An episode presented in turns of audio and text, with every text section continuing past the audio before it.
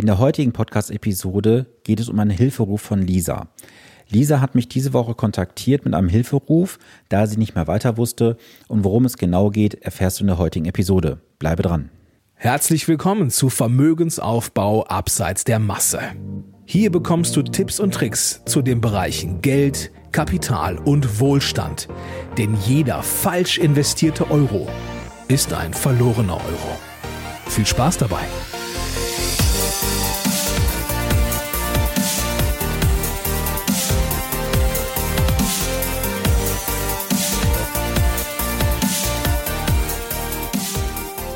Es ist Montag und Zeit für eine neue Podcast-Episode. Schön, dass du eingeschaltet hast.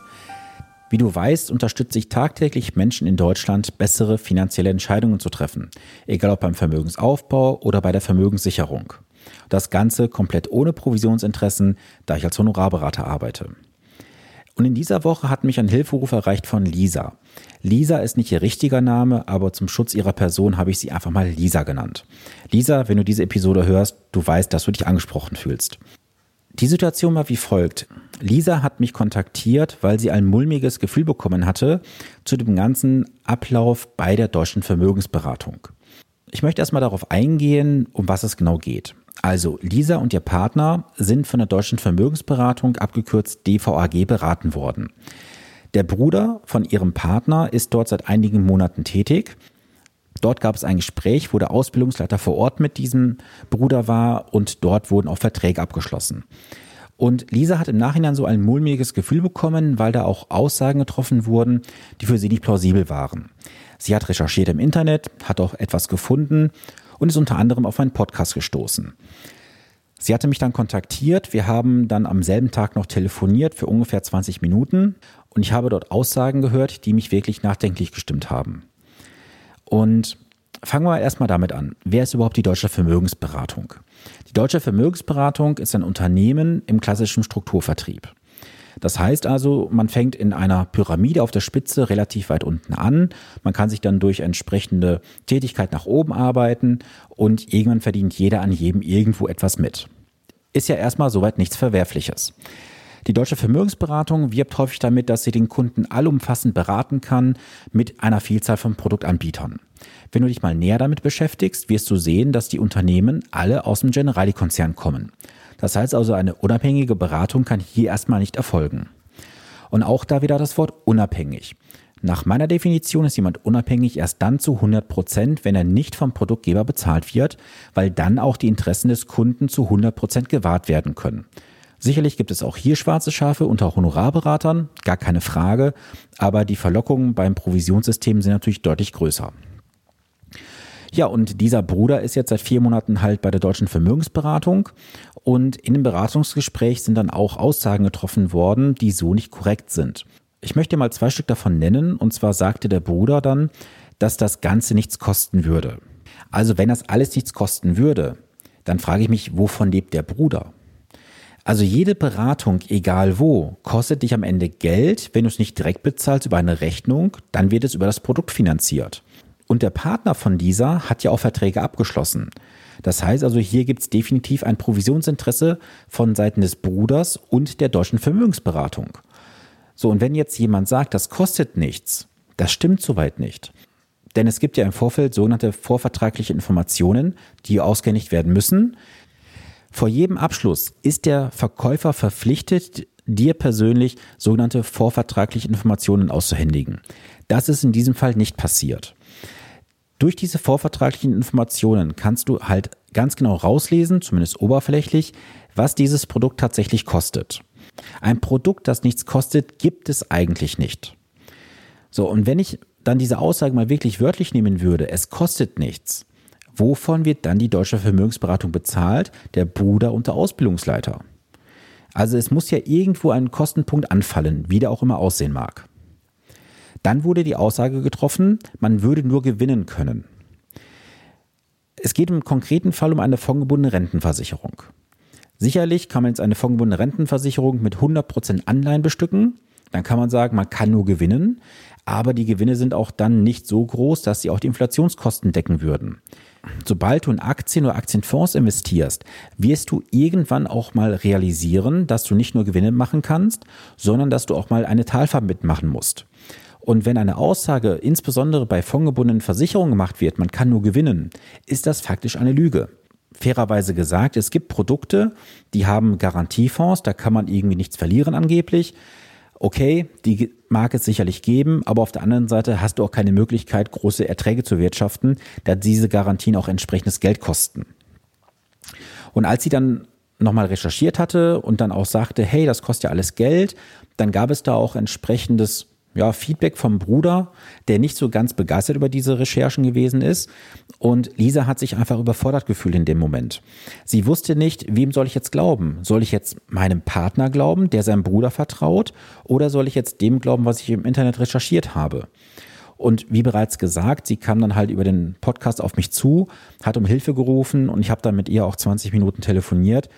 Und in diesen 20 Minuten hat sie halt von mir auch eine Einschätzung bekommen, oberflächlich, und eines ist mir im Gespräch insbesondere aufgefallen. Lisa hatte etwas von einer sogenannten Geeignetheitsprüfung erzählt. Für dich zur Information, jeder Berater im Bereich von fondgebundenen Versicherungen oder auch von Investmentdepots oder auch von Lebensversicherungen ist inzwischen dazu verpflichtet, eine sogenannte Geeignetheitsprüfung zu machen. Das heißt also, hier wird ein Profil von dir als Anleger erstellt, wo halt Kenntnisse, Erfahrungen ähm, abgefragt werden und dann auch noch, was du in den letzten Jahren so gemacht hast. Und es wird auch abgefragt die Risikobereitschaft. Und im konkreten Fall hatte Lisa dann dieses Dokument vor sich liegen und sagte mir dann, hier steht drin, wir können den Abschluss des Produktes nicht empfehlen. Es ging konkret um einen DWS Investmentfonds. Und sie wünschen den Abschluss trotzdem. Das ist schon mal eine sportliche Aussage. Denn warum kann der Berater es nicht empfehlen, aber der Kunde wünscht es trotzdem? Ich hatte sie dann nochmal gefragt, wie das konkret ausgesehen hatte. Und da ist gar nicht großartig zu beraten worden zu dem Fonds. Und wenn da nicht groß beraten wird, wie kann man dann eine Empfehlung aussprechen? Auf der einen Seite, wir empfehlen das Ganze nicht und der Kunde wünscht es trotzdem. Ich kann dich dazu nur anhalten, zwei Sachen definitiv immer zu verlangen. Erstens, alle sogenannten vorvertraglichen Informationen. Das unterschreibst du in der Regel auch, dass du die Unterlagen erhalten hast. Wenn du sie nicht erhalten hast und es trotzdem unterschreibst, dann hast du am Ende immer die A-Karte. Deswegen fordere diese Unterlagen immer an. Und die vorvertraglichen Informationen hat Lisas Partner nicht bekommen, wie sie mir sagte. Das heißt also, er hat eine Blackbox unterschrieben, wo er gar nicht weiß, was kaufe ich da überhaupt. Und bei der Geeignetheitsprüfung gehe bitte konkret darauf ein, dass du prüfst, ob die Angaben, die du machst, richtig sind, ob der Berater irgendetwas eingetragen hat, was nicht stimmig ist und ob er da irgendwo in Freitextfeldern irgendwas einträgt, was zu deinem Nachteil ist. Nicht jede Formulierung ist zu einem Nachteil, das muss ich ganz klar betonen. Auch ich habe Situationen, wo ich gewisse Positionen halt ausfüllen muss als Freitext, weil es einfach im Gespräch sich so ergeben hatte. Ich gebe dir auch mal gern ein Beispiel dafür, wann man in einer Geeignetheitsprüfung entsprechende Freitextfelder nutzt. Ich kann mich noch an einen Fall erinnern, Mitte letzten Jahres, da war ein Herr bei mir, Mitte 60, der entsprechendes Kapital hatte und wollte eine Anlagestrategie umsetzen. Er wollte konkret eine sechsstellige Summe investieren und wollte das in einem höheren Bereich von der Aktienquote machen nach den vorliegenden Informationen, die ich halt abgefragt habe, konnte ich persönlich nicht sagen, dass das, was er dort vorhat, wirklich zu ihm passt. Ich habe ihn dann umfangreich beraten, habe ihm dann die Alternativmöglichkeiten aufgezeigt, aber er hat sich dann dazu am Ende entschlossen, das, was er machen wollte, mit einer höheren Aktienquote tatsächlich umzusetzen. Dann ist das auch völlig in Ordnung. Nur die Risikohinweise und die Inhalte aus diesem Gespräch habe ich in diesem Freitagsfeld eingetragen, das dann auch vom Kunden gegengezeichnet wurde. Das heißt also, hier hat er auch wirklich hundertprozentig gesagt, ja, das ist alles soweit richtig, was hier besprochen wurde. Das ist mein ausdrücklicher Wunsch. Du hast mich über das und das informiert. Dann ist das auch alles soweit safe. Aber hier dem Kunden ganz klar zu sagen, wir können es nicht empfehlen, der Kunde wünscht es trotzdem und dann das nicht mal zu begründen, das ist ein fataler Fehler, wie ich finde. Und es ist natürlich auch ein Freifahrtschein für den Berater am Ende des Tages. Du musst dir einfach darüber im Klaren sein, dass eine Geeignetheitsprüfung, ein Beratungsprotokoll, eine Beratungsdokumentation immer zwei Seiten der Medaille hat. Für dich als Kunde ist ein Beratungsprotokoll, eine Beratungsdokumentation, eine Geeignetheitsprüfung am Ende eine, ein Dokument, mit dem du arbeiten kannst, um halt eventuell einen Beratungsfehler nachzuweisen.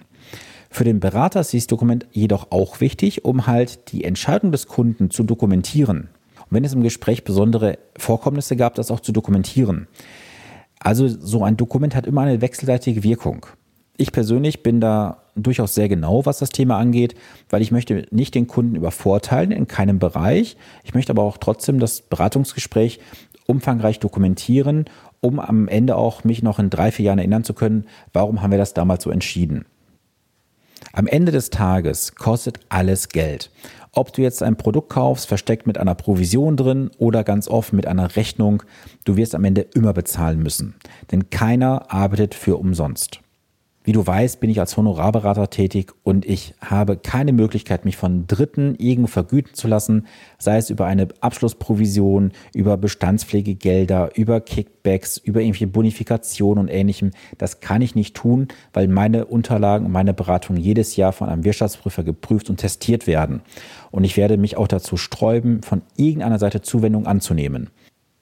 Und wenn du jetzt an einer Stelle bist, wo du sagst, ich komme nicht weiter, ich brauche Unterstützung. Ich verstehe Produkte nicht. Ich weiß nicht, wie ich meine finanziellen Ziele erreiche. Gar kein Problem. Geh doch jetzt auf www.finanzpodcast.de slash Termin und buche dir dein kostenloses Erstgespräch von 30 Minuten. In diesen 30 Minuten lernen wir uns besser kennen. Ich kann auf deine Fragen und Herausforderungen eingehen. Und wenn es dann passt, dann lass uns auch gerne weiterhin zusammenarbeiten. Zum Ende noch ein kurzer Hinweis. Ich bin aktuell auf Instagram sehr aktiv, gebe dort einen Einblick hinter die Kulissen, du bekommst einen Einblick in meinen Alltag und ich gebe dir auch hier und da mal einen kurzen Gedankengang mit. Wenn du mir auf Instagram noch nicht folgst, dann mach es am besten jetzt. Du findest mich unter Sven Stopka Finanzcoach und in den Show Notes findest du einen Link dazu. Wenn dir diese Podcast-Episode gefallen hat, dann teile sie gerne mit Freunden, Familie und Bekannten und empfehle sie auch gerne weiter in den Social-Media-Kanälen. Jetzt wünsche ich dir eine gesunde und vor allem erfolgreiche Woche. Bis zum nächsten Montag, dein Sven Stopka.